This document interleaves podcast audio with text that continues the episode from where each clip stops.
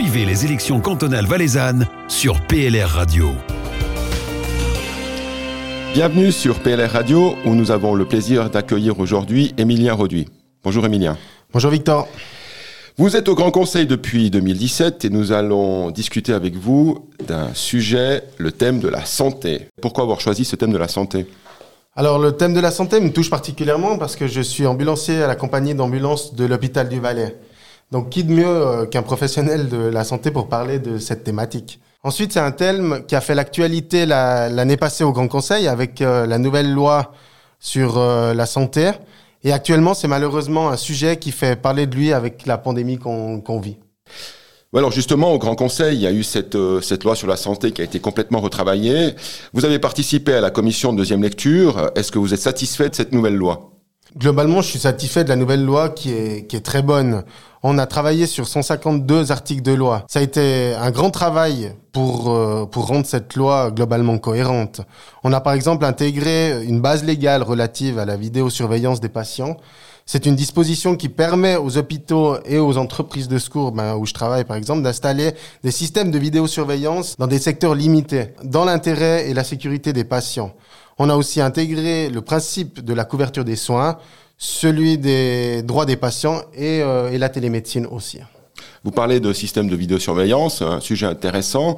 En quoi la vidéosurveillance amène un plus pour le patient ?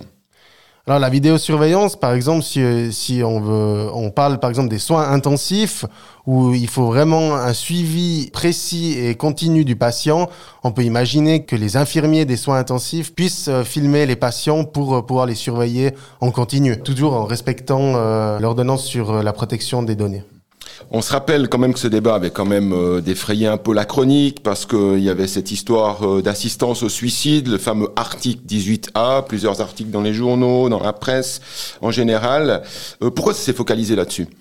Alors, juste avant de répondre à votre question, Victor, nous, la commission de deuxième lecture, on ne s'est pas contenté d'essayer de faire avancer le débat sur la question de l'assistance au suicide dans les E M S du canton.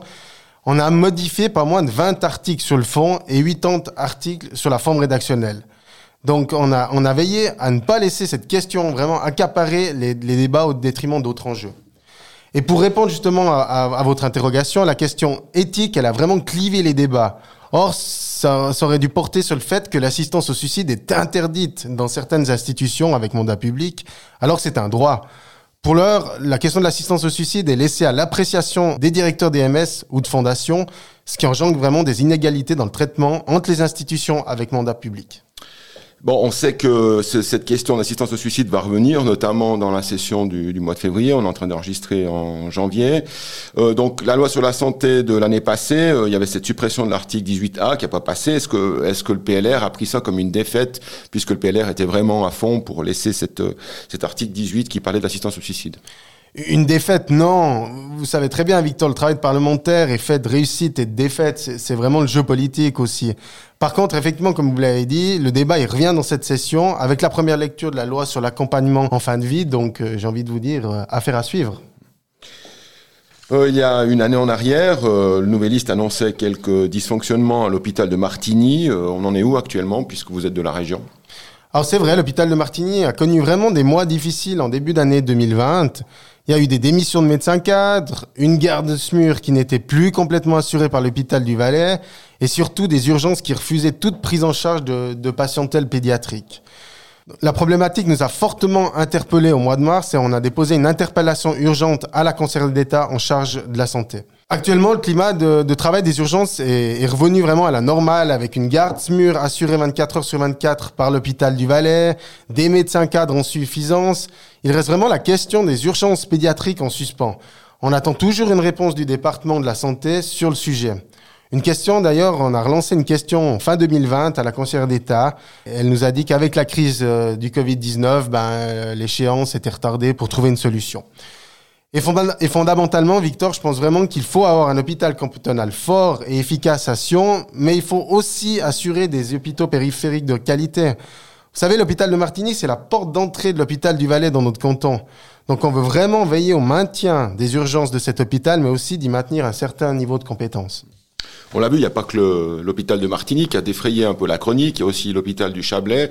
Euh, est-ce que vous pensez que les, les gens sont très attentifs à ce qui se passe dans les hôpitaux ? Comment on peut faire pour que ça se passe un petit peu mieux ? Notamment, on l'a vu, les problèmes de, de, de, de gouvernance et d'argent à l'hôpital de Réna, ces petits problèmes à Martigny. Euh, comment on peut faire pour améliorer la chose ? est-ce, est-ce que c'est un problème de communication ? Est-ce que c'est un problème de fonctionnement, euh, à votre avis ?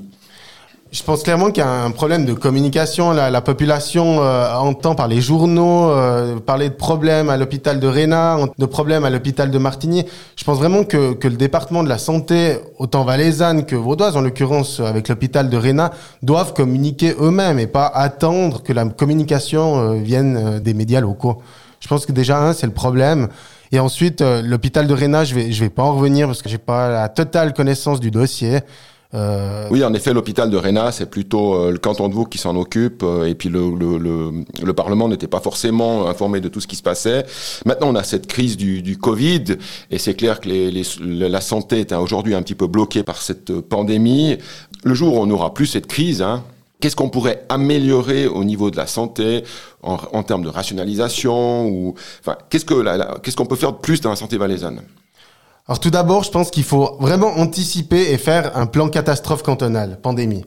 Il faut avoir du matériel en suffisance, surtout pour éviter les problèmes qu'on a vus lors de la première vague, puis encore avoir des places supplémentaires pour nos patients en cas de crise.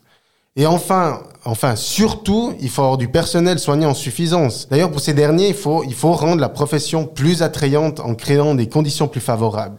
Si on, si on regarde le monde professionnel autour de nos soignants, on constate vraiment que leurs revenus ne correspondent ni à leur formation, ni à leurs conditions de travail. Le salaire des soignants apparaît vraiment insuffisant par rapport à d'autres secteurs comparables ou à d'autres formations équivalentes, à savoir les H E S ou les E S. Ensuite, il faut augmenter les synergies entre les cliniques privées et l'hôpital du Valais. On a vu un bon élan, un bon trend, mais on peut nettement faire mieux.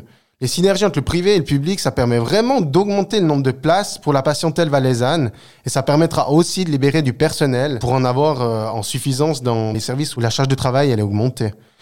Et pour terminer, ben, il faut une meilleure communication, je pense, entre les départements. Le ou la future chef du département de la santé, il doit absolument remonter les informations du terrain aux autres chefs du département pour euh, éviter certains problèmes vus lors de cette pandémie. Vous parlez donc de plus de matériel, mieux préparer les pandémies. Est-ce que ça, c'est pas plutôt le rôle de la Confédération et pas forcément le rôle du canton ? C'est le rôle principal de la Confédération, mais le canton doit aussi prendre des mesures et anticiper les problématiques vues lors de, de cette pandémie. On a vu qu'on avait, on avait, on avait pas assez de stock de masques. On a vu que, on a vu qu'on avait non plus pas assez de blouses dans, dans certains établissements. Donc, je pense que, je pense que le canton doit aussi prendre ses responsabilités et anticiper euh, le, le risque de pandémie. Dernière question. Euh, vous l'avez dit, vous êtes ambulancier. Euh, le métier d'ambulancier, c'est, c'est quoi ? Est-ce que c'est cent pour cent au front, comme on peut le voir, euh, effectivement, peut-être des fois à la télévision, ou bien est-ce qu'il y a aussi d'autres aspects ? euh, Comment vous vivez ça ? Pour répondre à votre première question, Victor, le boulot d'ambulancier, c'est, c'est pas comme on voit dans les films, dans New York neuf cent onze, et cetera, euh, où il y a que des accidents à grande ampleur, où il y a, où il y a des gros trucs. Non. Le, notre travail, c'est quatre-vingt-dix pour cent de, de, de social, de personnes âgées, d'aller, d'aller aider des personnes âgées qui sont cassées le col du fémur, d'aller chercher des personnes en détresse sociale, et cetera. Ça, c'est, c'est vraiment le quatre-vingt-dix pour cent de notre travail. Après, effectivement, il y a un vingt pour cent où il y a des gros accidents, un vingt pour cent où il y a, où il y a des gros, gros problèmes, des grosses réanimations, et cetera. Donc, j'ose le dire, notre travail, c'est quatre-vingt-dix pour cent de, de cas plutôt stables et un vingt pour cent de cas euh, un peu plus graves, on va dire. Voilà, notre discussion m'amène à une, encore à une, une dernière question.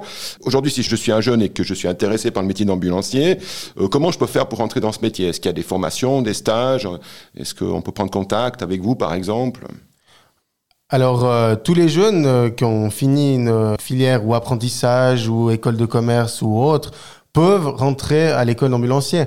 Je vous conseille de, de, de, bah, de déjà de prendre contact avec un service d'ambulance pour venir faire une journée de stage et si, si le métier vous plaît, de postuler à, dans, des, dans une école. Merci Émilien et une bonne campagne sur le district de Martigny. Je vous remercie Victor, une bonne journée. Aussi proche que possible, aussi éloigné que nécessaire. P L R Radio.